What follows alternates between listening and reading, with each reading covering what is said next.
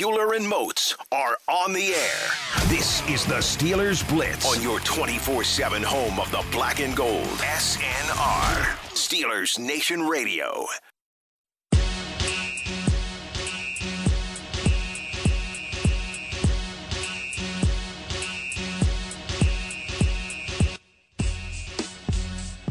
What's going on, Steelers Nation Radio? High noon on a Monday afternoon. That can only mean one thing. It's time to go inside the Electric Factory for the next 120 minutes here on your 24 7 home of the black and gold.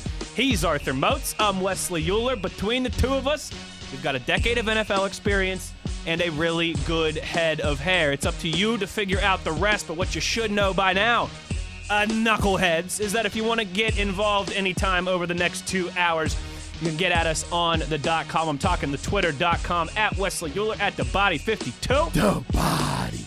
And Arthur Moats, it's not just any Monday here on the program. It's not just any victory Monday here on the program, mm-hmm, Arthur Moats. Mm-hmm. It's a 6 and 0 mm-hmm. victory Monday. It's a lone remaining undefeated team in the mm-hmm. National Football League victory Monday. Mm-hmm. Arthur Moats. You got you ready? You got your deep breath. Um,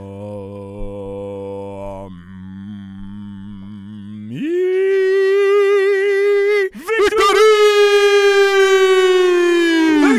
I warmed up. I had to warm the vocals up, man. You never want to just jump right into that thing like that. That was beautiful, though. Beautiful. Arthur Moats. That boy good. That boy good. It seemed like it was going to be a walk in the park. It ended up not being a walk in the park.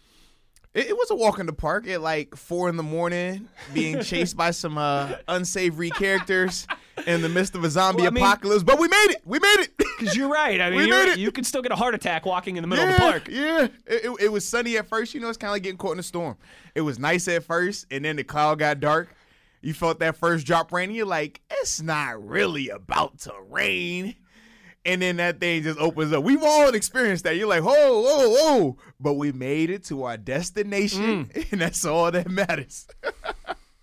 you made it inside right before it started pouring. Oh, yeah. I mean, we, we got a little wet, though. It happens. Just right before it started pouring. 6 and 0, and, uh, and man, what a game. Plenty to get into here on the program today. But Arthur Moats, one of the original Uhlerisms that we had on this show was they do not ask how, mm-hmm. they ask how many. Only question that matters.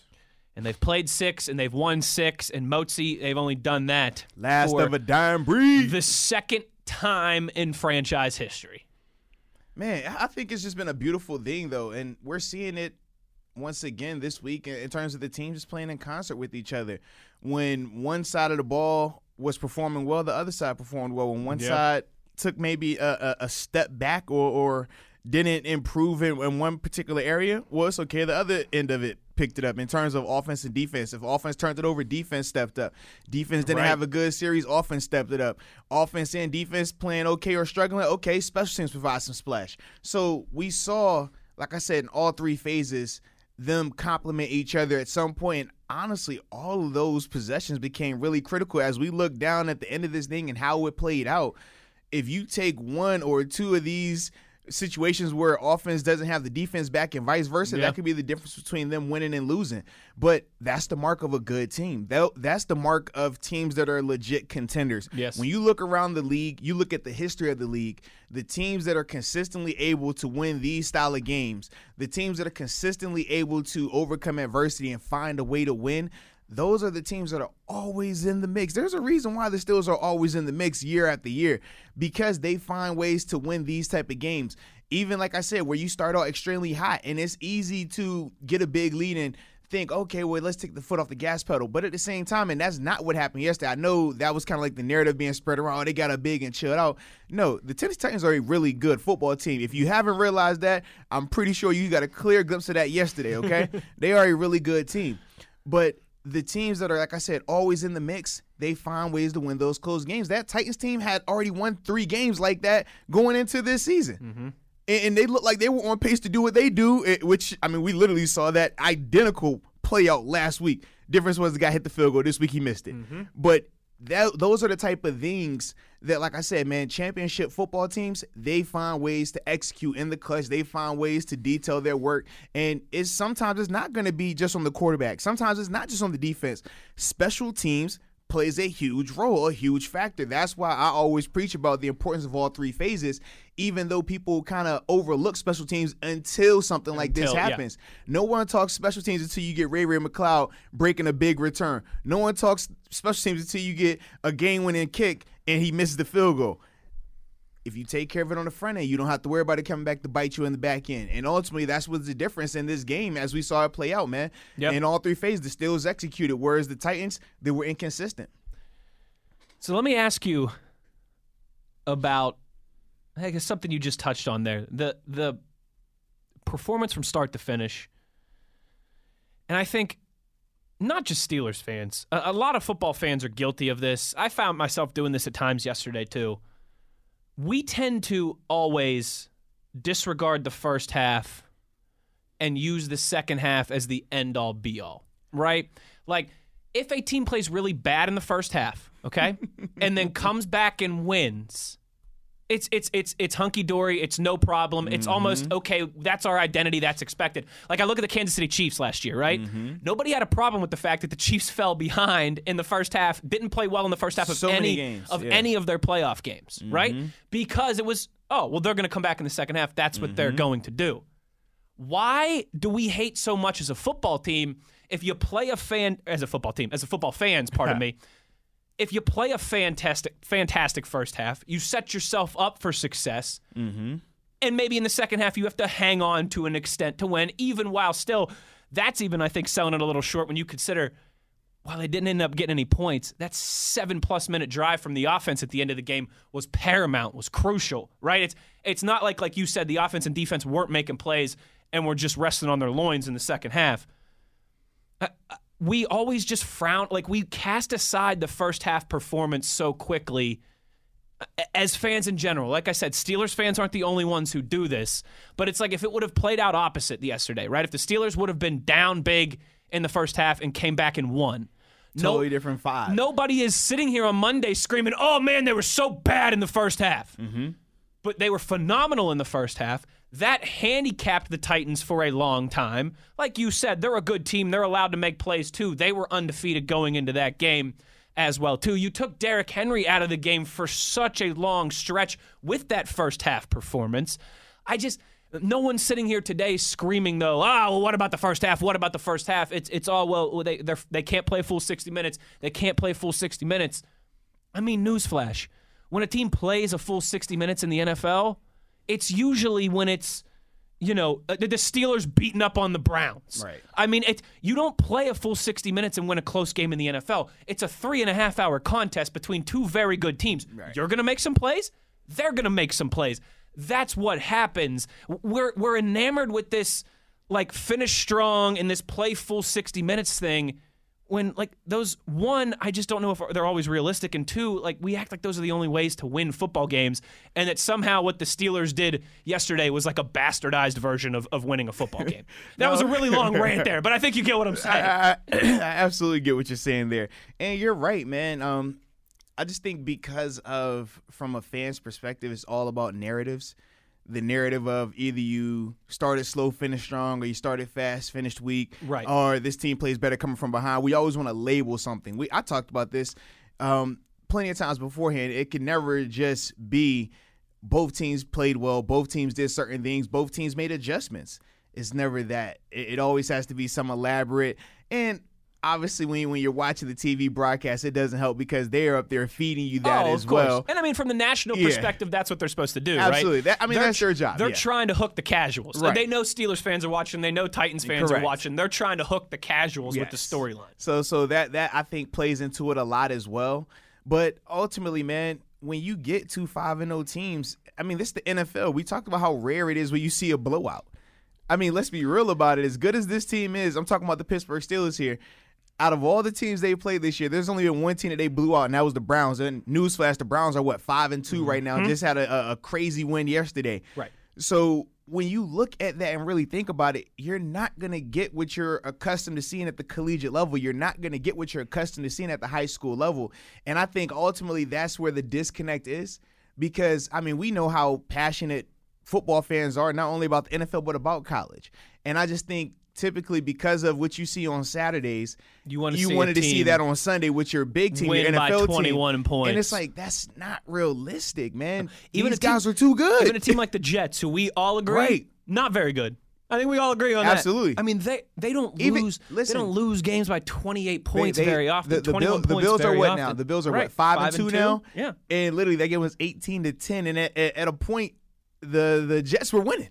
I mean, for three quarters of the game, like it, it just it's like that at the NFL level because literally everyone is good, and if we really go down the list, each game you play. You can point to three or four players on each side of the ball, offense and defense. You can say this guy will come here and start. This Mm-hmm. guy can start, regardless of the team's record. That's just what it is. So that plays a lot into this. And no, it's not a, a, a trying to justify performances because without a doubt, did people play bad? Yes. Did people have some shortcomings? Yes. That happens. That's always going to be a case, though. You- You're never going to get a scenario particularly where against another good team. Right, you're never going to get a scenario where too. all 46 game day active roster players are playing their best ball. It just, it, I mean, it's when you look at the human nature of it and just based off of total probabilities of the numbers, it's just impossible. You're not going to get that.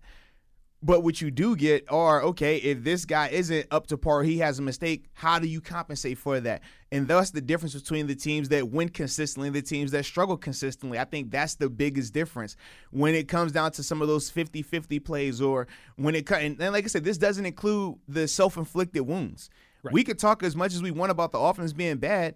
No, the offense wasn't bad in the second half. The problem was you turned the ball over. I mean, listen, when, when we're talking about your second half stats for the Pittsburgh Steelers, out of five possessions, if you got two interceptions, a field goal, and then two punts, that's that's gonna get you beat. Or it's going to make it, Or it's gonna gonna make it a little close for Where- comfort, and, then, yeah. and then on the contrary, you look at the Titans; they both have five possessions in the second half. Both teams did really good jobs in terms of having long, They did. sustainable drives.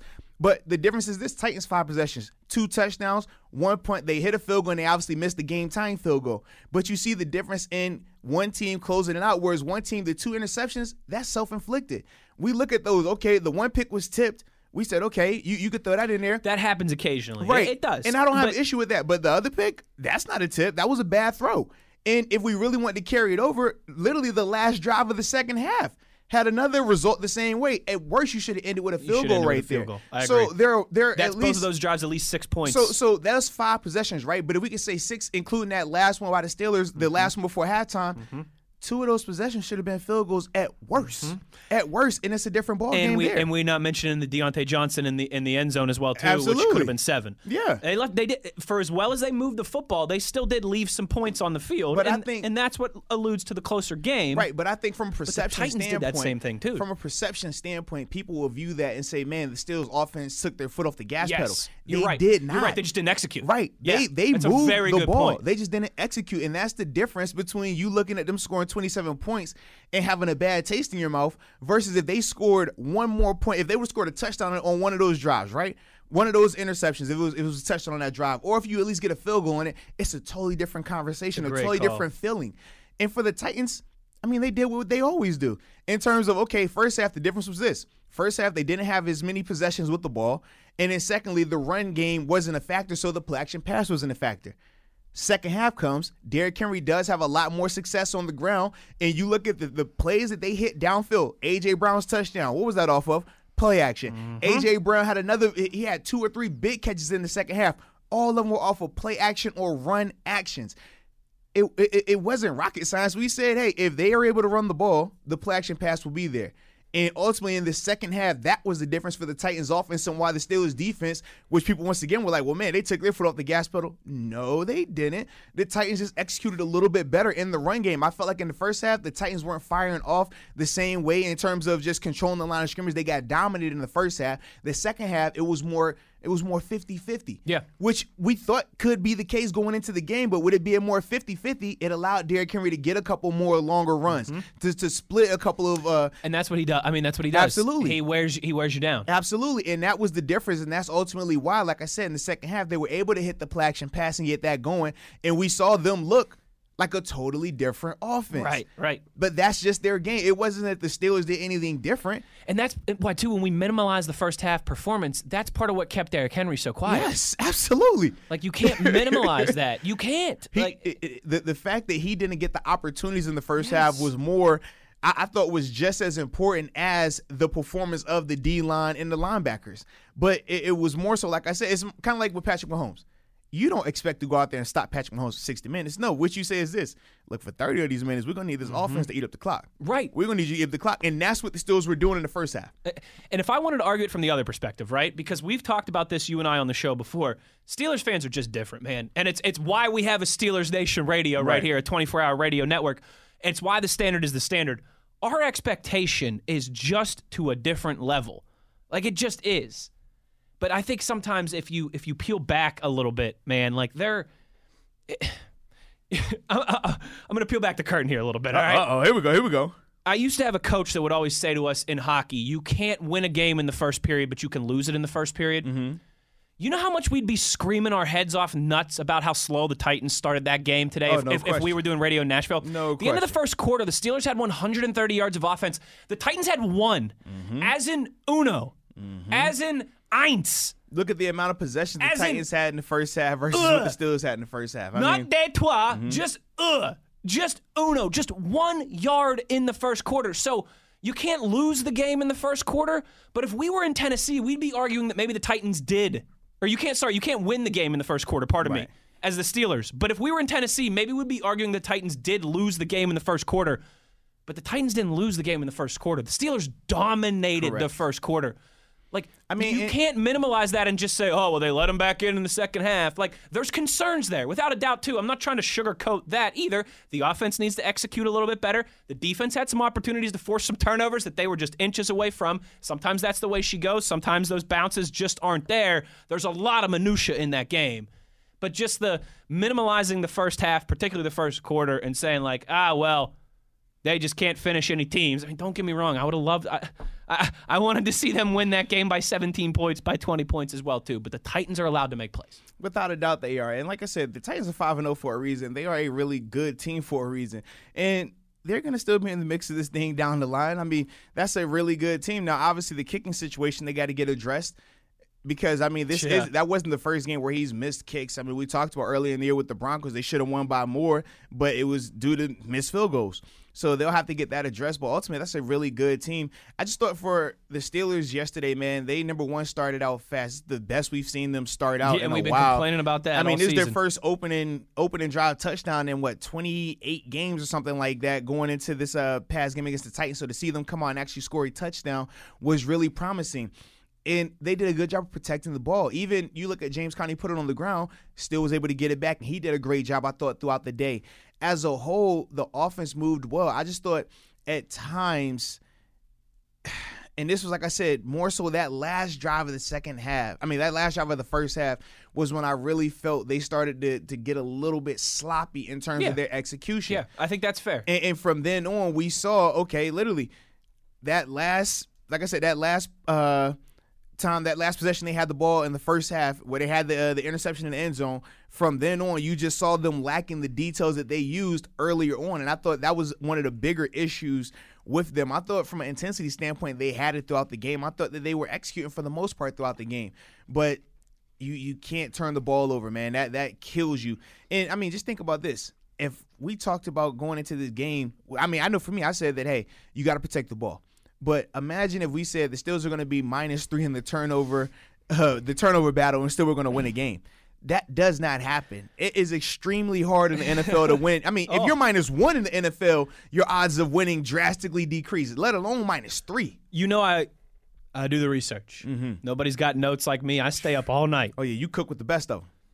Going into Sunday in Nashville, Ben Roethlisberger's record as the Pittsburgh Steelers quarterback when the Steelers had a three or worse turnover ratio, right? Mm-hmm. Three and 11. Now they're four and 11. Fortunate in that regard. And again, without that first half performance, eh, maybe it's three and 12, and maybe we're sitting here, Easily, yeah. maybe we're sitting here pulling our hair out because the Steelers let one get away. On Twitter, at Wesley Uhler, at the body 52. The bye. We got a bunch of tweets already. We'll start to get to those on the other side here. And again, we're not going to sugarcoat everything. There, there's plenty this week that we'll discuss that the Steelers need to clean up, that they need to execute a little bit better, that they need to have better attention to detail in certain regards. But as we sit here 6 and 0 on a victory Monday, as, as the lone undefeated team in the National Football League, we're going to have some fun. We're going to celebrate the good. We're going to be positive before we, uh, you know, before again, before we do address some of the uh, the concerns that uh, that do need corrected. Arthur Moats, Wesley Uhler, Steelers Blitz, having some fun on a Victory Monday. Victory!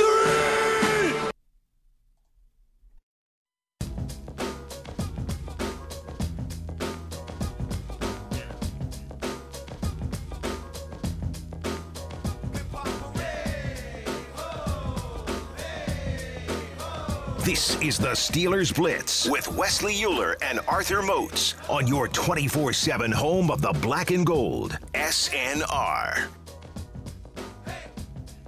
Rocking and rolling inside the Electric Factory. Arthur Moats, Wesley Uhler with you here.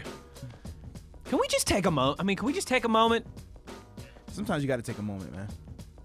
The last two seasons, all right?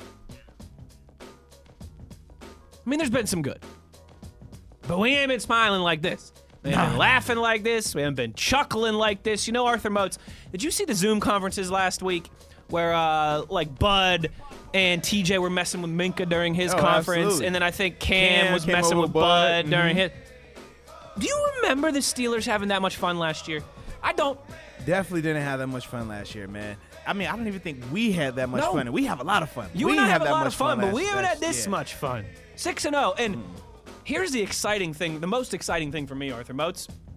You and I have talked about this plenty of times on the history of this, uh, you know, just award-winning radio program here that we call Steelers Blitz.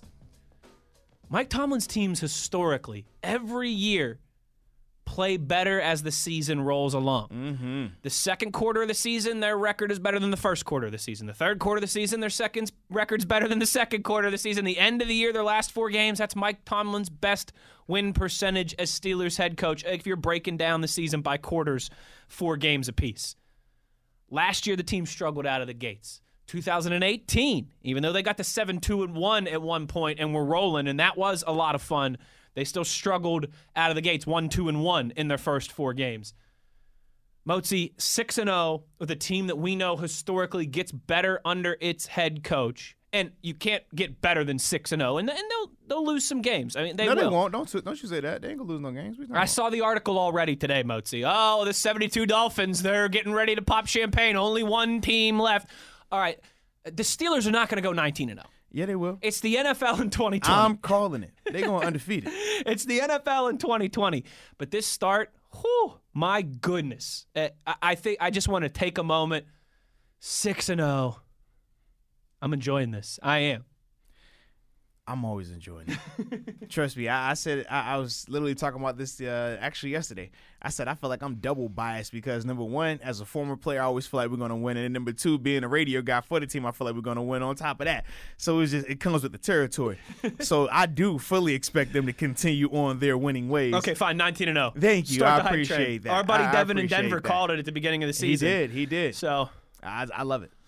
Keep, keep that energy right, man. we have got a bunch of tweets rolling in here so far. Let's get to some of these because uh, we've talked about this, right? The response from the electric factory, from the power grid, Hey, they from do a the phenomenal megawatts. job. That's what we love them, man. I mean, we're getting so many tweets now. I we can't we, just we even had pigeonhole a- these guys at I the end of the show. real. They even got a, a a birthday gift. I mean, you talk about the, the lit one. That's right. That was one of her birthday requests, and she was able to get that. So shout out to, to the squad. Nothing better than a birthday uh, birthday victory from one of your uh, from one of your favorite teams for sure on that one. Uh, Cedric tweets uh, with the bye being moved earlier in the season, the Steelers playing 13 straight games. Does fatigue become a concern? I personally don't think fatigue becomes a concern. Honestly, when Hmm. Maybe in this stretch of two games here, because you're playing two really good, really physical teams. But I, I, I'll tell you this: as a You get in that like as a right? former player, man, you get so locked into the Yeah. grind. You don't get enamored with the storyline of man, we're playing this many games in a row because even with the bye week, and for I guess for me in particular, the guys who played before they changed the rules for the bye week. Sometimes I mean you weren't even getting off on the bye week; you were still practicing anyways. so that was kind of the narrative with that. But ultimately, man, like I said, as a player, you're so singularly focused. It's always what's the next game, the next week. You don't really allow yourself time to think about what's going on around you, to think about you being tired or to think about you being fatigued. It's more so just On to the next All one. right, we won. We celebrate the win. All right, who we got next? Let's get them. You get your recovery days, and then you get ready to go. And, and honestly, you start to feel better as the season goes along, especially when you go on one of these runs. Which in Pittsburgh, we were able to be. I was able to be a part of a couple of these where you win ten in a row, twelve in a row. Honestly, as you're on that journey, you get more hype. And Yeah, I you, wonder you make fe- yourself what feel better. feeling's like. Like honestly, man, I, I like just from personal experience, man. It's like Hmm. That you, would be awesome. You go from you win that first one, and then you win that second one. Before you know it, you look up and you got four down. And now you're like, all right, you you win one or two close ones, and then you're like, dang, that's seven in a row. And before you know it, you're still not even thinking about how many it is in a row. During that time, uh, I mean, like I said, there's multiple times we did it, but there were plenty of times we didn't even know how many this was in a row. We just knew we were so focused on win this next one, just win this next one, and let's stack another one, just win this next one. That you, I mean, you, like I said, you, you feel revitalized by it. And then I will say this: when you do finally taste defeat, depending on when it happens, for us, we obviously did it against the Patriots. You kind of sigh and you're like, "Oh man, that was kind of crazy." But then you're so pissed and so shocked that you lost because you haven't done it for so long. You're like I said, amped up even more to get back on the wagon to win again. so, sense. so you really don't allow yourself to think about the fatigue and to think about the journey. Whereas when you're a part of it and you're losing, like I, I had a situation in Buffalo where we went on a span, we lost eight in a row. You feel that. You think then you're like, bro, I feel tired. Man, I'm just hurt. I'm just drained because it's one thing to physically exert yourself, but when you're mentally on the short end too because you're sure. constantly losing, Sure. you never get that opportunity to recharge yourself. Whereas when you're winning, bro, Winning cures all, you, right? you can feel terrible right now. You win, man. That that that that hit. Oh, my shoulder don't. If Robert Robert, Robert Spillane? Spillane, yeah, that shoulder don't feel as bad after a dub. Let them have let let the team with a loss yesterday. Man, that shoulder hurt. Wednesday looking iffy for practice. Mm-hmm. When you win, you're like, bro, that joint ain't that bad. I'm good. I'm getting in the I'm tub, Good. I'm good. Absolutely, we're gonna make it work. Yeah. I get a And- massage, And, and good. that's kind of the thought process with it. That's pretty much how you maneuver through it. So you really don't allow that to become an issue. And I, I will say. I feel like a lot of times, like I said, that's more media driven. It's more narrative sure. driven. For us, we look at it like you're gonna play these games regardless. It doesn't matter. It's one bye week, so it doesn't matter when that bye week is. It's only one. It's not some some magic cure all. yeah, you're gonna play in these games anyways. The te- the competition is gonna be tough anyways. Just going about your business. I can't imagine what that adrenaline's like. Oh, it's insane though, bro. I mean, you know, Moats, Insane. I had some impressive performances in my day, you know, where I Yeah. just, you know, just started partying on a Thursday and just, you know, kept it rolling. I mean, you know, just, you know, started started the bender in the middle of the week and just, you know, I've never actually done that. I, cut my eyelids off, didn't blink, you Dude, know, just are you- adversity are just you- kept it are- rolling. Are you saying that I should try that since we're six and zero right now? Is that what you're implying? I just come in here just You know, just Thursday, some- just get after it. there were some, uh, you know, some long Thursdays, some long Fridays where I had some doubters. You know, the, the noon kickoff on Saturdays, I had some doubters at the He's not tailgate. gonna make it. at 8 a.m. Uh, is he gonna make it? But you know what? At 8:30, 8:45, I'd rock up there. I'd be ready to go. I mean, I cut my eyelids off a few times, but not like Robert Spillane in the hole against Derrick Henry, baby. Whew! We got a lot of tweets about Spillane. Uh, we've got a lot of tweets rolling in here in general. We will get to those as we go along. Antonio says, "I'm with Moats. We're going 19 and 0, baby." Period. Only way to do it, baby. Only way to do it. Uh, there's going to be a lot of reaction. I love it. That was the one thing I knew as the game was winding down today that we would have an interactive show. Or sorry, I knew as the game was winding down yesterday that we would have an interactive show today, right? Because I knew it was going to be 6 and 0 and everyone was going to want to get their opinions in mm-hmm. and their excitement about that or it was going to be, you know, the Steelers let one slip away and everyone was going to be frustrated and, and want to vent. So we have we've got a bunch of reaction here on the twitter.com. Keep it coming. At Wesley Uhler at the body 52 The body. and we will keep on celebrating 6 and 0 the lone team on the NFL mountain the undefeated mountain staring it's very you lonely down at the top. It's very, We're very lonely at the top. staring you down 1972 Dolphins you better watch out. You better put that champagne away. We're coming for that. You know what? In fact, they can put the champagne like in the cellar right now. You know, isn't that right? You share, you you store champagne in a wine Yes. cellar too, right? Mm-hmm. Why don't the Dolphins put that down in the wine cellar for now, and then they can give it to the Steelers what in a few months now, like That sounds like, about like right. mid February. Actually, yeah, but just wait till the Super Bowl's over. We, we yeah, don't, we don't take it it for like, beforehand. for like what Yeah. three four months for us, That's and then we'll come do. take it off your hands. That's all you got to do. Championship. We continue the shenanigans, the hijinks, the celebration of the six and O conversation. On the other side, Arthur Moats, Wesley Uhler. It's Steelers Blitz on SNR.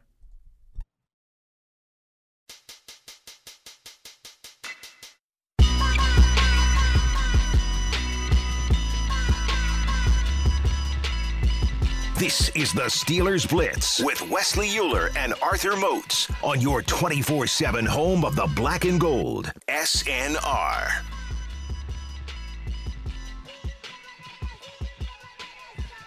Arthur Moats, I did some research for you. All right. You did. Yeah, can I be honest with you? All right, what you got? I was a little peeved this morning. You were. Yeah, I was a little um, you know, as my grandfather might say, I was a little honked off this morning. Mm, okay. You know, someone cooked my grits. Hmm. Someone hushed my grits. No, they cooked my grits. I was right the first time. I'm trying to think of any other cliche that I could go with here to say that I was angry. A lot of people are saying, "Ah, well, the Steelers are six and zero, but they haven't played anybody. Right? They haven't played anybody. Steelers are six and zero. Lying to themselves. Steelers are six and zero, and the only team they really played was the Titans. And you know what? They were lucky to win that game. Stephen Gostkowski, they were lucky. Uh, side note, Gostkowski, you know he must have missed out on all those extra off-site practices. Mm-hmm. You know, he only had one practice. they did drop that. Did you hit him drop that? They've only had one practice in the past two weeks. I know. Uh, woe is me. Continues. Um. So I heard that again this morning. All right, I was watching uh Get Up, you know, and, and Rex Ryan. You know, he's a big Steelers fan. He's got a lot of lot of reasons to like the Steelers. I mean, Ravens guy. Mm-hmm. Lost to the Steelers in the AFC Championship game with the Jets. I mean, he's got a lot of reasons to like the Steelers. I see. I thought he would like him because he likes feet, and we know one of the most iconic foot-related plays was with AB on a Browns kicker. Yeah, I just figured, hey, you know, Or because you know Franco Harris caught the immaculate reception down by his feet. See, You know, it's, it's a lot of uh, his footprints are outside uh, of uh, Heinz Field. Larry Foote. just saying, what, what are we talking about here? You know, just figure he would he would love the Steelers for that. You know, they were talking about who the best team in the NFL was. Are the Steelers the best team in the NFL? Are the Steelers the best team in the AFC? And Rex Ryan was talking about how he'd put the Tampa Bay Buccaneers ahead of the Steelers right now because they've beaten better teams. And I was a little honked off. My my grits were cooked, right? You know, um, I was upset. So you know, Arthur Moats, I pulled out my patented research. You know, I got notes on everything. Okay, you do this. Is Took true. out my notebook. You know, you can hear me flipping through the pages there. I got research on everything, and here's what my research told me, Arthur Moats. What did it reveal to you, my All these people talking about uh, how the Steelers have had an easy schedule so far. So I went and I plucked some of the best teams from around the National Football League, right? Who we Okay. perceive are the best teams in the NFL right now. Yeah. Seven of them that I researched here. Seven. Oh, okay. all And right. how many wins they have against current playoff teams, right? So if the playoffs started tomorrow, how many wins would you have against teams that are currently Mm-hmm. Right. in the playoffs? Because that's the measure of a good team, right? And you're making the playoffs or not. The Tampa Bay Buccaneers have one. Mm-hmm. The Green Bay Packers have 0 The Seattle Seahawks have 0 Mm-hmm. The Tennessee Titans have one against your Buffalo Bills. Mm-hmm. The Baltimore Ravens have two. The Kansas City Chiefs have 2 Mm-hmm. The Pittsburgh Steelers have three. And who are the three for the uh, Pittsburgh Steelers? The Tennessee Titans, You Cle- about to throw in the the Cleveland Browns. Well, now to be fair, I included Philadelphia for the other teams as well. Okay, okay. I'm The just- Ravens have two. If you take, if you take, if you knock one Yeah. off the Steelers, then that would knock the Ravens down to I- one I as feel well. like any NFC East team needs to be thrown away right now. You're right.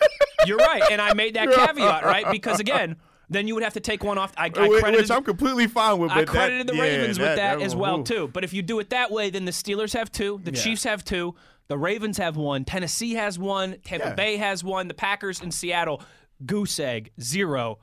Arthur Moats, we've talked about how we kind of Yeah. think that's a load of crap. I mean, you just play the teams that are in front of you. No, you can't- absolutely do. Mm-hmm. It's not college football, all right? Your strength of schedule doesn't help to get you into the playoff or not. Correct. But they, they have just as many wins against playoff teams as anybody else. Well, and the thing is this, I always laugh at this whole we got to compare and contrast schedules. I'm like, bro, at the six week mark or excuse me, seventh true, week mark, yeah. like, We're a third of the way through the bro, season. like stop. They played 35%, 38% of the games or something like I, that. I, I look at when we try to compare the playoff teams at the seven week mark. It's kind of like when teams are like, "Hey, if the season ends today, they would have them one seed." Like, bro, it's week three. Chill. so, so that's kind of how I just feel about it. I think early on, obviously, the reason why people talk about the the teams that guys have played, especially as it pertains like the first three or four weeks, is because you really don't know who is good and who is not good, right? Right. Then from there you start to see certain things formula. All right, this team is one in three, that team's two and whatever, and you start to get a better picture of it. But I still don't think that that's an end all be all argument, even though some people do try to use it that way in terms of strength of schedule, like you said, as if it was college. It's not. At the NFL level, the reason why the whole strength of schedule argument goes out the window is because you can get bad teams that still perform well, still play very Sure. competitive because they have good players. Look at look at the Jets Right. this past It- or it- it's, yesterday. it's not the scenario in college where a, a, a Central Arkansas versus Alabama. Central Arkansas just doesn't have nowhere near the level of talent from an athletic standpoint or athlete standpoint to compete with Alabama. No, no, no. At the NFL level, they all got all pros. They all have pro bowlers. Like that's the scenario. That's why all the games are a lot closer than the collegiate level. Kind of what we hinted to at the beginning of this mm-hmm. thing. But yeah, I feel like it's still so early. I mean, I understand people say, well, almost at the halfway point it's a reason why this the season goes all the way to 16 games, man, because it, it just it's not realistic. I mean, we see this time and time again where teams at the seven week part of the eight week part look really good, right? And then it starts to shift. All right, now they got to play on the road a little bit. Now they got to do this a little bit, go into a, a more competitive situation, and then you start to see the truth about some of these teams they're playing against. I think that is, is more of the story with this, but you know how narratives go, man. We just got to roll with them, baby. As long as long as we keep winning, I really don't care who they play. They could play the the. the any school they would like to play. If they were playing, and this is an offense to Robert Morris, Duquesne, even Pitt, if they wanted to play those three teams the next three weeks, as long as they won, I would not care. I wouldn't. we do not care. Just line them up. We're gonna we're gonna get our dub, and that's all that matters, baby. That is all that matters. Yeah, for sure. I'm with you. Uh, on Twitter, we got a bunch of tweets coming in here. Uh, Barry says we sure are some spoiled fans. Uh, Six and zero, and we've complained about five of the victories. Uh, like seriously. And then you look at a team like the Browns who are five and two, and they, I mean, it's a totally different. oh my gosh, vibe they're ready to there. plan the parade in Right. Cleveland today. Uh, Barry says Uhlerism. It's not about how, it's about how many, and we got six. That's right, Barry. We got six this season, and we got six of them Lombardis too, baby. G Rob says, G Rob, what's up, dude? We haven't What's heard from you in a while. Right. Uh, getting used to these victory Mondays. For me, what stands out most is the Steelers are winning as a team, sharing the love on all sides of the ball. A little luck never hurts, and if we didn't dominate in the first half, we wouldn't have been in that position in the first place. Yeah. And I mean, let's not kid ourselves, too. Speaking of luck, the Steelers got some at the end of the game with Gostkowski missing, missing that field goal. The Titans had some bounces that way too. We talk about the, the deflected pass, right? That was intercepted. Um, that was Ben's second interception, correct? Yeah, uh, we talked about a couple of those Minkah opportunities on some bobbles that he had there. Like there were a couple bounces that, that went the Titans' way as well too. It, it goes both Yeah, ways. It, it always does, and that's why when we talk about like how people want to blame referees at times, I'm like, don't do that because we could literally go back and forth with that. it's a three and a half hour right, game. and then they're like, oh, well, we had some, they had some lucky breaks, and bounces go to. I'm like, hey, don't act like we didn't either. We saw some drops as well, man. That, that could have been turnovers. I mean, it, it, it happens. That's a part of the game. But for the majority of the time, the Steelers did what they needed to do, and ultimately they won. And that's, like I said, all that matters, man. Now, like I said, they're, they're going to get better, and any good team does. That's what you're supposed we to do. We talked about that. That's what the Steelers Yeah. do every year under Mike you Tomlin. find They're ways to continue to grow and get better. product. No question. We're, we're not expecting this team at the the week seven mark to be Super Bowl ready right now. No, it's going to take time. They're going to have to continue to grow, continue to have some bumps and bruises. But ultimately, man, if you can experience some of these bumps and bruises but get them while winning, I mean, hey, we'll take it. You know what's next in the narrative, right? If the Steelers do drop a game. Uh oh. Oh, they peaked too early. They yep, definitely oh, peaked they too early. peaked in the Pittsburgh I told Steelers. you. I told Here you. is my three-minute Twitter video on why Yeah. the Pittsburgh Steelers peaked too early. Mm hmm. you know, you know for a fact they'll hit you with that, man. It's listen. I will say this: it is better for the national football media. I mean, and I don't even want national football media is maybe too big of a, uh, a, a too broad of a brush to paint. Anybody who operates in football content, Basically. man, they like this from the Steelers. I mean, they really do because the Steelers are they're one of those teams, right? We They talk move the about like the Cowboys. They, it's a perfect uh, dichotomy. It's a perfect balance. It's a perfect Mm-hmm. juxtaposition in that regard. The Cowboys are an absolute mess right now, And that's great content. The Steelers are the only undefeated team left in the. If, Great if, content. If, if if football people, who, you know, people who work in the media, people who cover football, if they could have the Steelers and the Cowboys be the best and the worst team in the league every year, like one be a train wreck and one be really good, that would be what's best for business. Without a doubt, man. that would be They what's best absolutely for business. love it. They love it.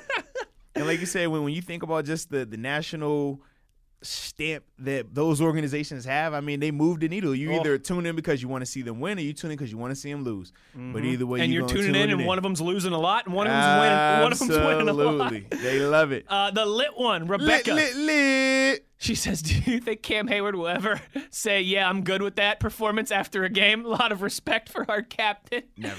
I'll tell you when." When he's hoisting that Lombardi in February, right? That's that's when he'll say, it was, "I'm good with that performance." When Good, it, good old Cam. when it gets that when it gets that ring on his finger, baby. Uh, but it but it was a good performance by uh, by that Steelers front for sure. I wonder if when we come back here, that's going to be one of the things that Professor Moats talks about. Folks, he's on a roll this season, the professor, and I know you've all had good attendance because we're 6 and 0, so we're doing something right. We'll go into the classroom. What were the key moments, the key things that you should have noticed that led to Steelers' victory? Professor Moats will break it down when we come back to start the 1 o'clock hour. On Twitter, at Wesley Uhler, at the body 52. the body. It's Steelers Blitz on SNR. Uhler and Moats are on the air. This is the Steelers Blitz on your 24 7 home of the black and gold. SNR. Steelers Nation Radio. Good afternoon, Steelers Nation. How we doing? Undefeated. Well, that's good. Me too. Arthur Moats, Wesley Uhler. Hour number two. Inside the Electric Factory here on your 24 7 home of the black and gold. Keep those tweets rolling in. We've got a bunch to get to here. We will as we roll along. We are just moments away from Professor Moats on a Monday. But you know what, Moatsy? What's up? You know, most of our loyal listeners, I think, know this by now just from listening to the show. It's not really something that we point out too often. You joke about it sometimes on most Moats hosts Fridays. Um, but one of the dynamics of this show, right, is I'm the one who kind of sits behind the board here, Must be nice. right? Like we don't, well, we did in the past have producers sometimes when we'd be down on the south side, but in this quarantine world, right, it's just you and I in the studio. I sit kind of behind the controls here and push the buttons and everything. Um, And I'm just so, your I'm your noble steed. I, I, you know, I pick the music and all that and everything from time to time. You're Shrek. I'm Donkey. I got it. So I have the, uh, you know, I have the system here at my fingertips. Essentially, is what I'm trying to say. We have a audio search system here, right? And mind you, we're part of the we're part of the iHeart family here, right? So we are in the same building. For those of you that don't know, for those of you that might be loyal or not loyal listeners, new listeners, maybe you haven't picked up on this yet. We are in the DVE, the iHeart building, right? So we're in the same building here. I mean, right beside us is the X Studios, right down the hallways, Kiss FM, right over in the corner mm-hmm. is WDVE upstairs. It's ESPN Pittsburgh. It's 3WS. It's the Penguins I mean, all, Studios. Uh, all of the who's who's of Pittsburgh radio. So all of that sound, right? All of the different music that I just mentioned from all those stations, all the different comedy bits, everything you could imagine, any interview audio, all that stuff. Mm-hmm. Is in our system right here at my fingertips. So during this break, I don't know why I've never done this before. I mean, Moats and I, it's been like two and a half years now that we've been rocking this show, two and a half Steelers seasons. Mm-hmm. I went into our audio search system and I typed in five simple letters. Oh man. M O A T S. And buddy, we got a plethora of stuff here. So let's we'll do this, you know, throughout the um throughout maybe the rest of the show today, and we'll do this from time to time. I got all kinds of. Let's play a little Mo- Moats content roulette here. All right. All right, got. here we go. Here we What go. What do you want? We have. Let me read some of this off to you. Uh, Moats sack Sam Bradford. Benz talks to Arthur Moats. Oh, here's you, Tim Benz. Uh, Arthur Moats on continuity. Arthur Moats on multiple head coaches. Uh, James Harrison strip sack. Arthur Moats recover. Moats sacked by Kaepernick. Oh, there's there's some timely highlights right there. I tell you. Uh, Brice McCain fumble recovery. Arthur Moats on the strip. Moats on the eight on a potential 18 game schedule. We got Moats INT. Moats know which on one I want. defensive improvements. I know which one I want. Moats sack. Moats sack. Moats sack. Moats sack of Michael Vick. Andy Dalton. All right, what do you want? Give me the Brice McCain fumble recovery. That was Monday Night Football versus the Baltimore Ravens. Forced the fumble on uh, Justin Forsett at the time. Yeah, I like that play. That was a good one. Good All right, you, memories. re- you ready for this? yeah, first Monday night game too.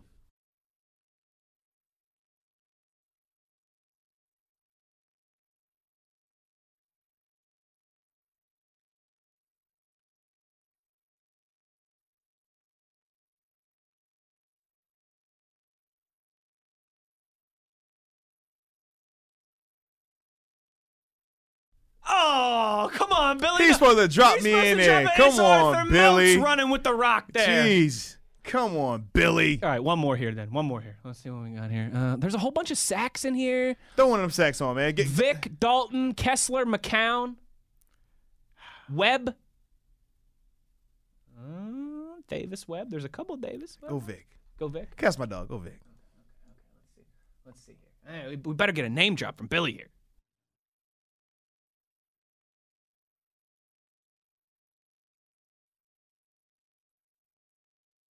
Up out of here. throw, throw the whole broadcast away. It's terrible. It's terrible. Arthur Moats doesn't like this game. This is terrible. Early returns on this Moats roulette. Game. yeah, yeah. Two plays, no, no name drop, no nothing, man. Throw the whole system away, man. All right, we'll save that for another Hi, time. We'll yeah, yeah.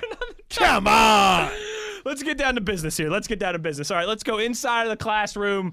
Professor Moats. all There right, we go. Let's do this. He doesn't need a name drop. I'm gonna control my narrative over here since you you got me over here sounding real underwhelming. Professor Moats, he's I got 'em. certified everywhere. He ain't got to bring a resume. Let's go inside the classroom.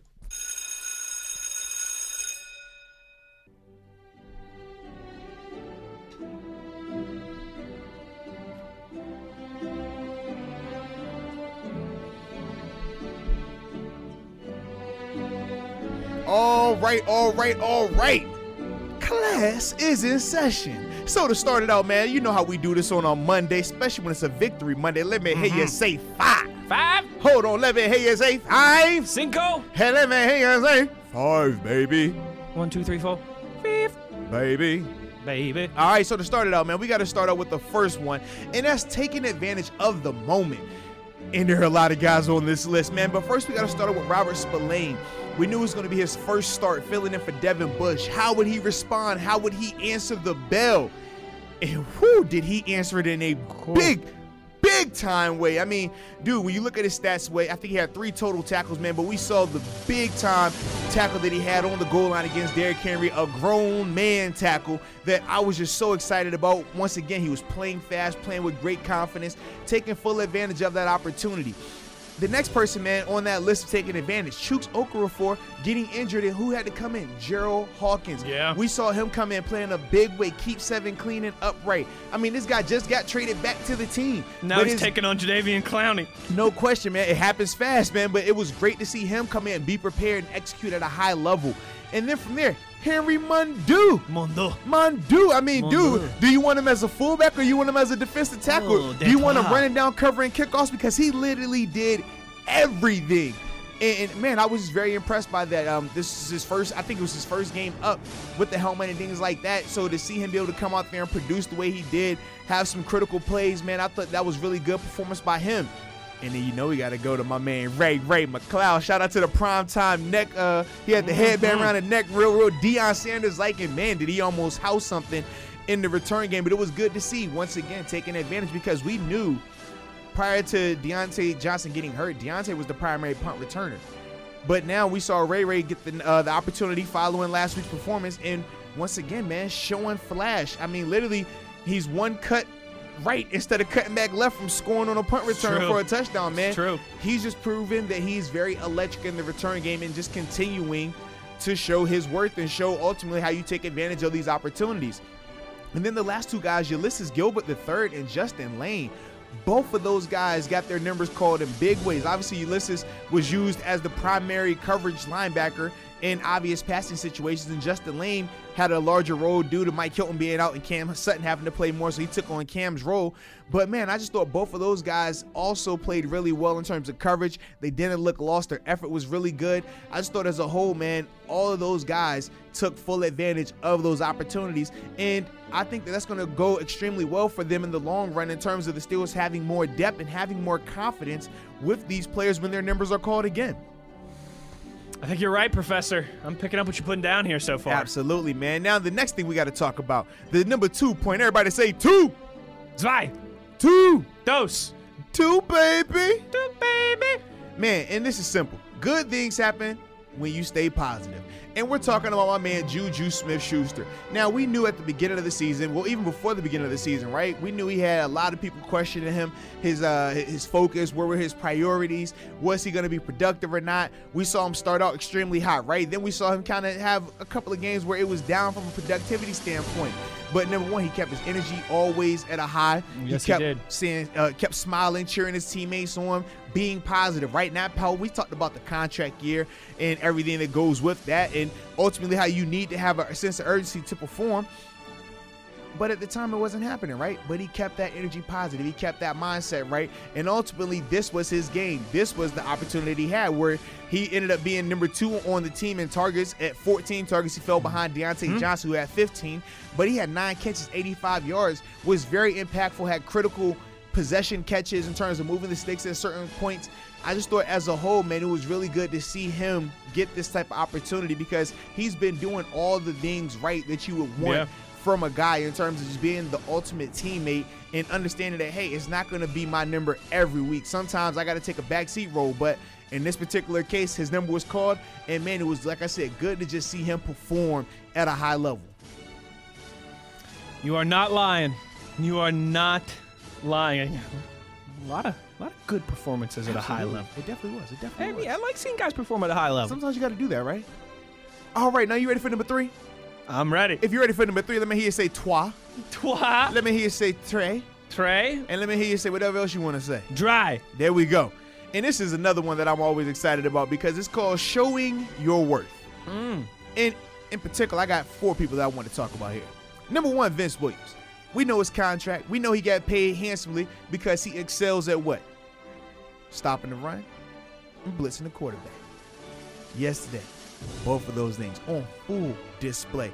Not only was he having big time tackles on Derrick Henry, and this is the thing that I love too. When we talk about big time tackles, no, I'm not talking about the tackles for losses. No, I'm not talking about the the, the ones where he's down by the line of scrimmage. I'm talking about he had probably three or four where he's diving at Derrick Henry to get him down before Derrick Henry is able to get up on these safeties and corners. We know what Derrick Henry can do to safeties and corners. We saw it numerous times this season. We've seen it even dating back to last season. It was plays like that where I said, man, not only is Vince dominating in the part of his game that he excels in, but he's also doing some of this extra stuff, man, diving on some of these tackles to ultimately keep Henry from being able to get that full head of steam going into the secondary.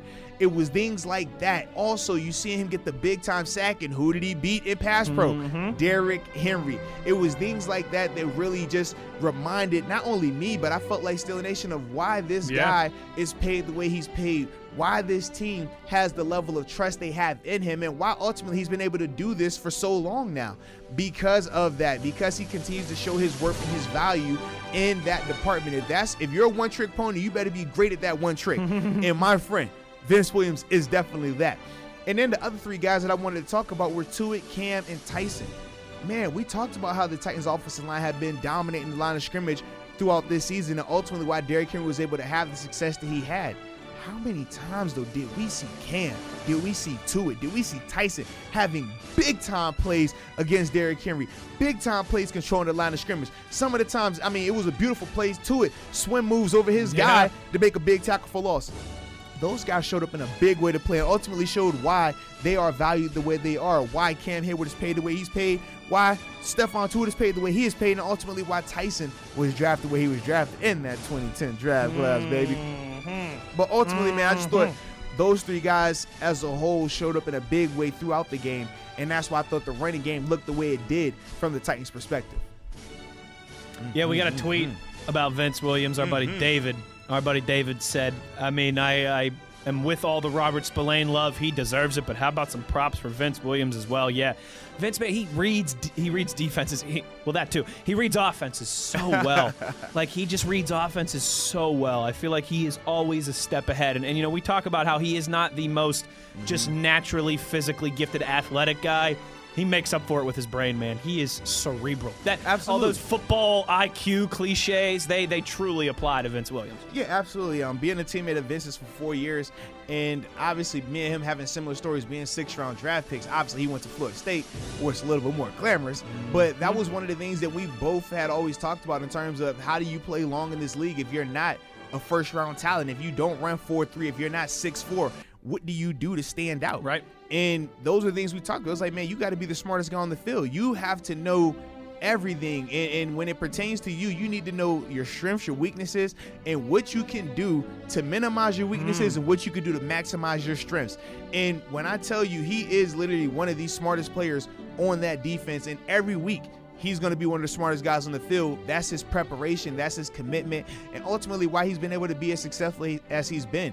You don't last this long in the league. I mean, this is what his uh, eighth year, I think it is. I believe so, yes. Yes, eighth year. You don't last that long if. I mean, and, and without having the athletic ability of a first rounder, obviously, but you don't last eight years in this league if you aren't smart, especially playing defense. If you're just a special teams guy, that's one thing. But this kid has been on defense for a while now. It's because of his brain. It's because of how smart he is and how much he prepares for this for these matchups, and also why he's able to be as successful as he is. Man, it's a beautiful Yeah. thing to see, man. It really a is. beautiful thing to see. B E A beautiful. Facto. Now, number four. You got this. It's Quattro. Yeah. You got this. Beer in German. All right, you got this. Uh huh. U de toi. What's next? No. You know what's next, anyways. It doesn't matter. You know what's next? This what next. The Wizard of Boz. Kickers matter. All right, ladies and gentlemen, kickers matter. Yes, you do. look at that matchup, right? We talked about two 5 0 teams. We talked about how good both of these teams were. And ultimately, man, it came down to what? Special teams. It came down to one kicker, being Chris Boswell, going two for two on his field goals.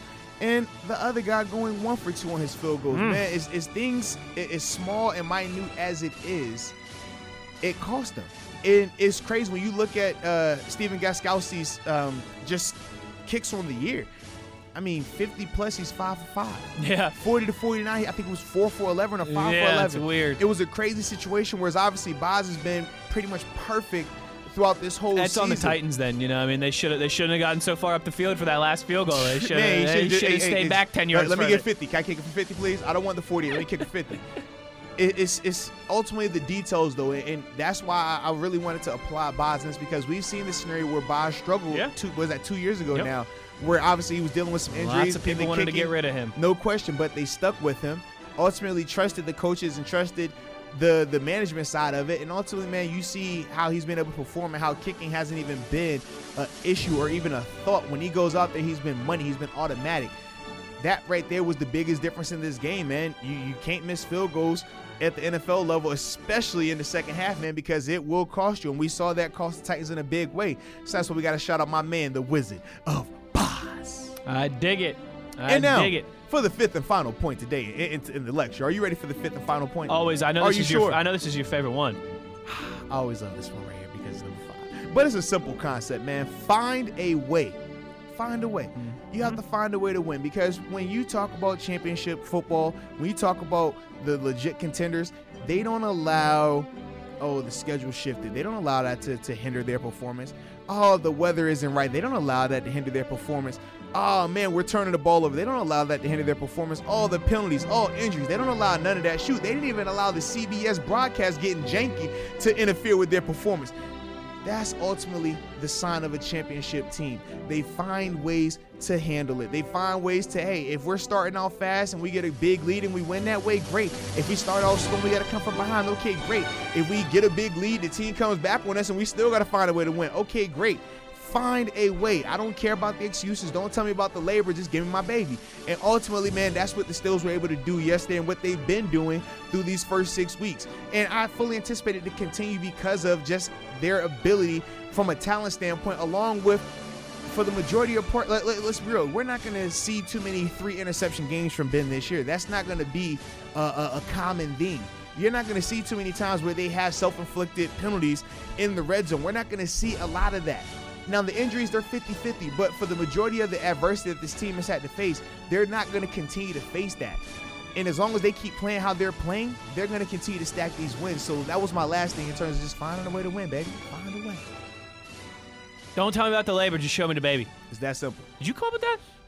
I've heard it numerous times. I was gonna say. I mean, that could be our. That might be our first patented Moatsism. Ah, no. Nah. Mm-mm. Our first patented Moatsism on the show was, and here's why. hmm And here's why. Then the second That's one is when. That's when I don't you do knew. The, that's when you knew the point was coming. That's when you knew you were about to lay it Mm-hmm. down. That was our original. You know, Arthur Moats is a really good poker player now, but you know, when he first came into this poker playing business, Mm-hmm. Oh, he just yeah, needed yeah, some yeah. polishing. You got some tips. know? Yeah, you got a little tips. I tell you what, that was your only tell. You know, that was your. That's when we knew that you weren't bluffing. Was when you said, and here's why. That's when we knew. I mean, the truth was coming, baby. He's laying down the hammer, baby. You want the truth?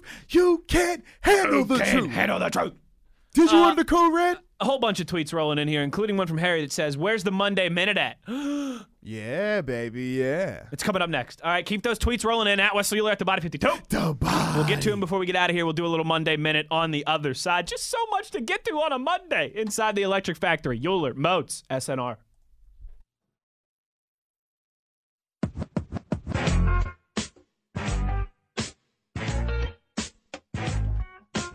This is the Steelers Blitz with Wesley Uhler and Arthur Moats on your 24 7 home of the black and gold. SNR.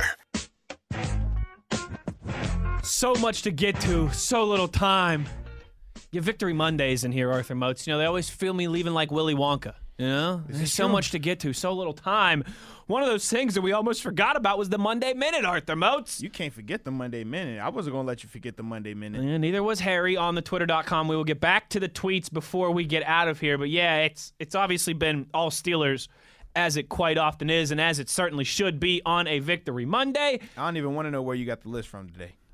Because I figured you was going to let me just catch it on. ESPN, PGH. Oh, now it's ESPN. PGH.com. Oh, That's where you can find my Monday Minute goes. article every week. Here he every goes. Monday. That's where you can find my Show Me the Money article every Come Friday. on. That's where you can find my random hockey articles whenever Penguin season's happening. Uh-huh. Yeah, yeah.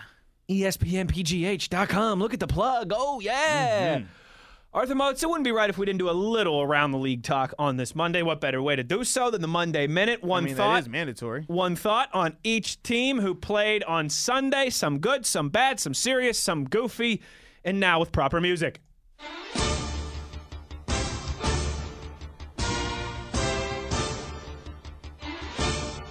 Oh, yeah.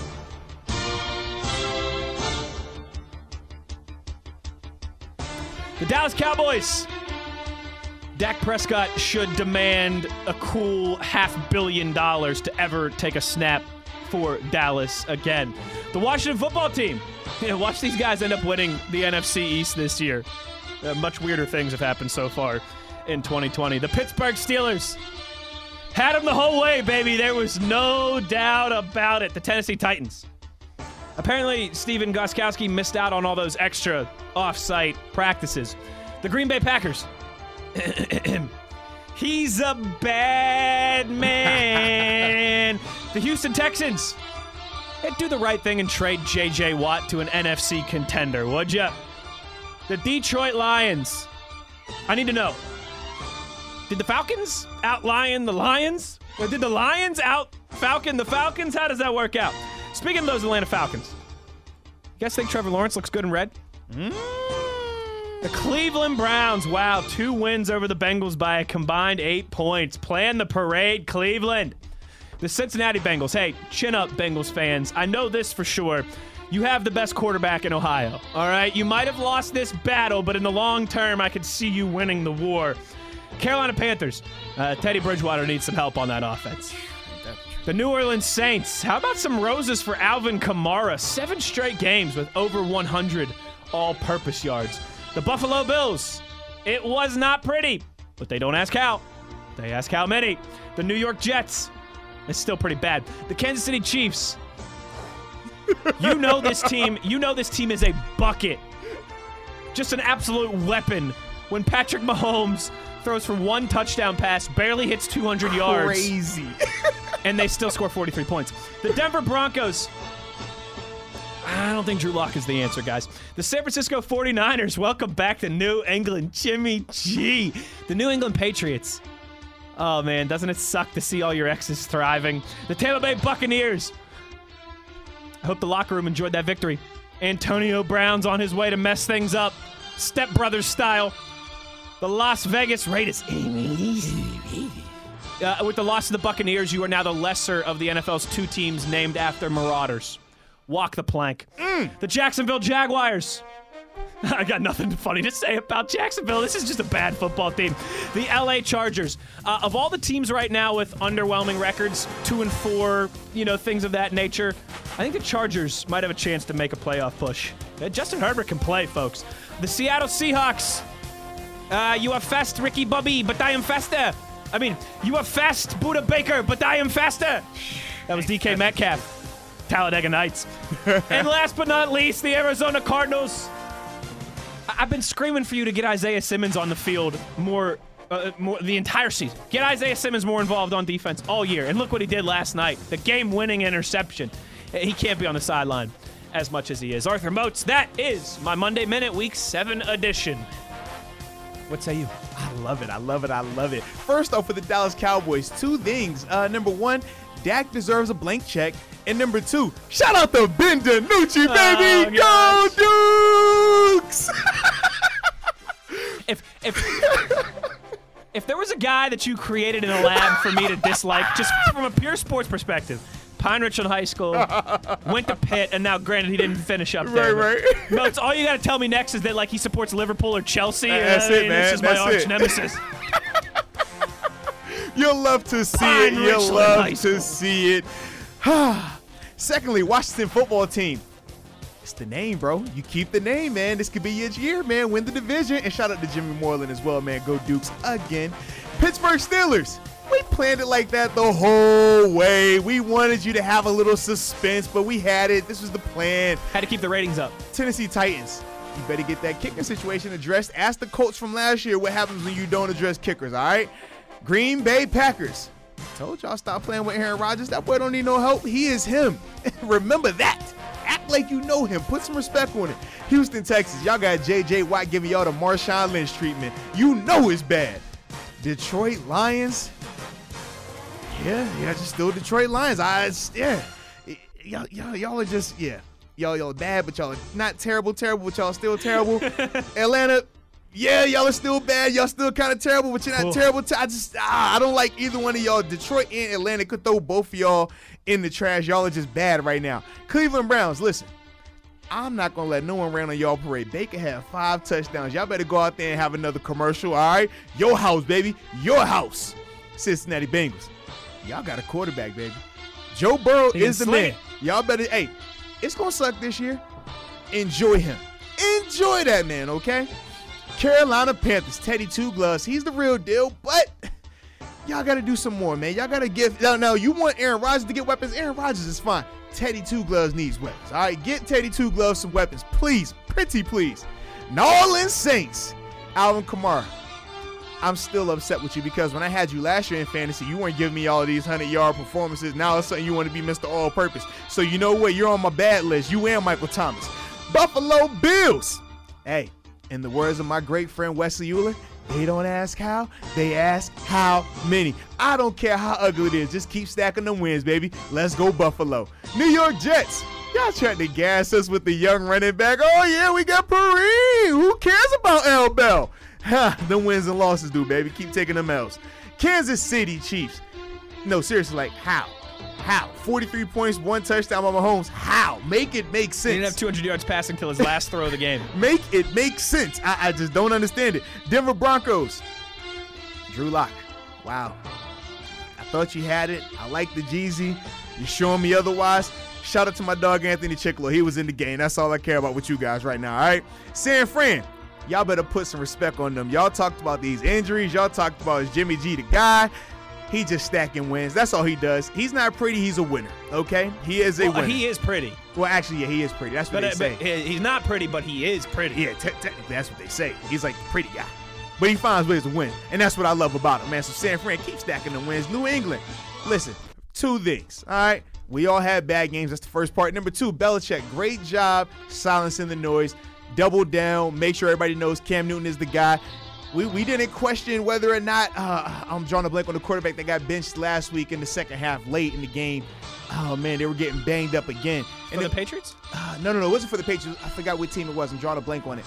But literally, we saw where our team is down big. Oh, Baker. That's what it was. Oh, Baker. yeah, Yeah, they pulled him out. Yeah, it wasn't yeah, that, hey, man, we're turning the page on Baker. It was like, no, man, they're getting banged up. Baker comes back next week, five touchdowns. Cam Newton, bro, get him out of there, man. He was getting banged up. He was getting thumped on. He had some turnovers, obviously. Get him out. Put him back in there next week, man. Live to fight another day. Great job. Tampa Bay Buccaneers. Phew, nice job. Good luck with AB. Hopefully it works out for you guys, though, all right? Vegas. Yeah, Vegas. Yeah, Vegas. Yeah, Vegas. Are y'all gonna make me eat my words? I talk nice about y'all. I give y'all a little praise. I understood y'all took the L to the Bills. That was planned, but literally, man, come on. You beat the Chiefs and you go out there and get shellacked by Bucks? What are we talking about we here, talking man? about y'all here? better than that, baby. Come on, now. Y'all gotta be way better than that. Jacksonville. Mm. Hey, Mr. Doug Marrone. Hope you're enjoying your supper down there. You made your bed, lay in it. Chargers! Anthony Lynn. I don't care what you do this year. You keep Justin Herbert as that guy. Keep spinning that ball at the end. Just let him go to work. He's going to win you some games. Trust me. He will win you some games. Seahawks. Well, hey, man, first off, Oh. yeah, if you ain't first, you're last. Oh. DK Metcalf, my God, you are a runner. In fact, the thing that people don't realize this, he not only did he walk down Budda Baker, but I would love for the end zone copy or, uh, the, the um, when the All 22 comes out, I want you to look at Patrick Peterson. Because he's covering Patrick Peterson, and Patrick Peterson sees him take off, and Pat P tries to catch him. It does not happen. it does not like happen. Forrest Gump. Oh it's my like Forrest God. Gump in the open field, baby. and- and he listen, was running. and Pat P can fly. Seen it in person, he can fly. He ain't want no parts of that, baby. He didn't want any parts of that. Oh, and Russell Wilson, you do bleed. Okay, that's good to know. That's good to know. Future references. Arizona Cardinals. Listen, Hey, hey, Isaiah Simmons, I love the fact you made a play. But for me, man, it was good to see Kyler Murray outduel that guy. Mm. That's what I was more impressed because typically we don't see Russ get outdueled too often. That's true. We don't see that. But Kyler Murray found a way. I was impressed, even with their kicker trying to trick it off. Their kicker tried they tried to pull a Gostkowski as well. They found a way. That's all that matters. Great job, Cardinals. Look at Arthur Moats timing that up perfectly with the end of the music. It's I not mean, my first rodeo, man. That gets producers excited right there. Full, full transparency. I did it with no headphones too. I was just feeling the beat, feeling the rhythm, He's feeling the rhyme. He's like Boobie Miles, folks. He the only thing you got to do is just show up. He doesn't even need the headphones. This is God given. Basically. Again, if you want to read the Monday Minute every Monday morning in print form, ESPNPGH.com. That's where you find my articles. Uh, And it's the, top notch too. The uh, the Show Me the Money gets posted there every Friday as well too. If you're looking for those bets, we're back. By the way, baby, winning week this week on Show Me the Money. Talk to him. That is six out of seven weeks we have been winners. Only losing week was last week, and we bounced back with a W this week. So the Steelers are six and zero. We're six and one on Show Me the Money, baby. We're feeling good around here in Western Pennsylvania. Uh, if you want to jump in on the conversation, questions, comments, concerns, reactions, now is your last chance to do so on the Twitter.com. Speak now, or forever hold your peace for the next forty six hours. At Wesley Uhler at the body 52. The body. We'll wrap with your reaction on the other side before we get out of here. It's Steelers Blitz on SNR.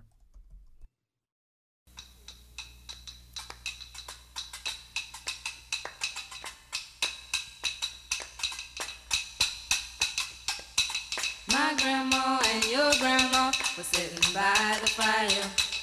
My grandma told your grandma,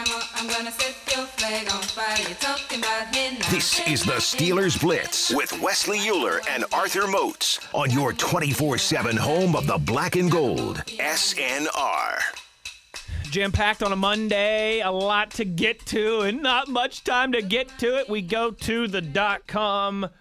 Let's uh, get it going here. Still, Steel City Champ says not worried or stressed about our secondary. Uh, Haden, Nelson, Minkah, they have big splash play games coming. Just be patient, Steeler Nation. I agree. No, I definitely agree, man. They they showed at times where they were excelling, and then obviously they had some some lapses, but for the majority of the time, man, they were fine, and I think they will continue to be fine. Our buddy Thrash, the Steelers have a pretty good problem in the receiver room right now. Who do you cover? Someone is always going to get open and have a day no matter what. It's crazy, and I love it. Me too, Thrash. This is the way for the Steelers offense. This is what we talked about. This is why we laughed too when people were like, oh, trade Juju, trade Juju. Yeah, where would you have been without Juju in the fourth quarter and some of Oh, those without catches? a doubt, man. Need them. Mark six and zero and on to the Ratbirds without a doubt. Uh, remember, no show tomorrow because it's Mike Tomlin Tuesday, but you know Wednesday we will start turning the page. Can't Uh, wait. To them purple people for sure. Steven says if you want to have some fun today, listen to New England Sports Talk Radio. yeah, enjoy that one, you Bostonians. It's about time. I mean, geez, Louise. I mean, it took them like 20 years of experience, but we've all been Jeez, experiencing. Louise. Jeez. TC says, I don't think we've ever seen a player make such an impact off the stat sheet as TJ Watt. I agree. Uh, I mean, TC says here he eats up double teams. Like he, i- the stuff that he does that doesn't show up on a stat sheet is incredible. That's a great call, TC. Um, BPR says that Spillane tackle reminded me of vintage Jack Lambert in the '70s. That that collision, I tell you what. I mean, I could still hear. it. I was I was trying to go to bed last night and I was hearing that collision in my head. Listen, it, it hurt my shoulder, and I was just watching.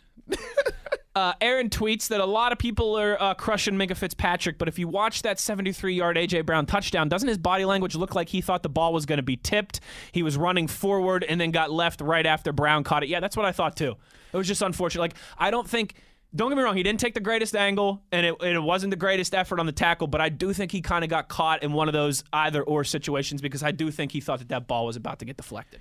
Yeah, and, it happens. The unfortunate thing is this: it resulted in a touchdown. It resulted in a big touchdown with a momentum flip, and you just don't typically see your star players have those type of situations. Typically, if it's a okay player, that's acceptable. But when it comes to Minkah, because of the standard he's setting, because of our expectations for him, I think that's why he's receiving the the flack that he's receiving.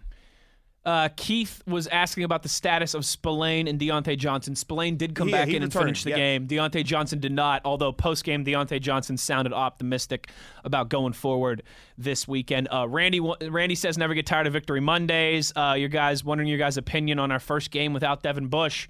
Hey, Man, I thought, thought it looked good. I thought Spillane Right. played extremely well, man. I Big thought as time. a whole, they all played They all good stepped up. football, man. How about Cam Sutton too? We haven't Oh, talked I about loved him. it, man. I Haven't mentioned his name today. job, oh, what a game by him. We'll get more into him uh, later as the week goes along. Don Juan wants to know what we thought about the Steelers leaving three points on the board before halftime. Don Juan, we talked about.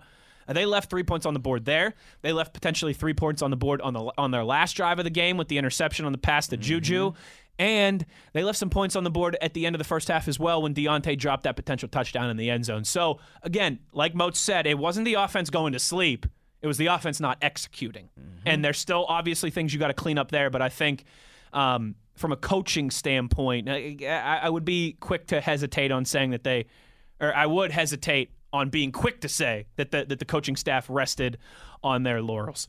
Uh, that'll do it for our tweets for today. Thanks to everybody who chimed in. Uh, again, no show tomorrow because it is a Mike Tomlin Tuesday, but we will be back on Wednesday to uh, give our final thoughts on everything we saw yesterday and to start to look ahead. It's five star matchup after five star matchup, baby. But that's what it's supposed to be, man. You want it good on good, man, and that's when it's the most exciting. Trust me, that Without game yesterday was way more exciting to me than Without that Browns game, man. I thoroughly enjoy watching it from start to finish, baby. Without a doubt. From the four and one Browns to the five and zero Titans, now to the six and one Ravens. It's been some fun weeks here for the Steelers. That will continue. That'll do it for us today. We'll talk the Yins on Wednesday at high noon. Same time. And as always, the same place on your 24 7 home of the black and gold. Steelers Nation Radio.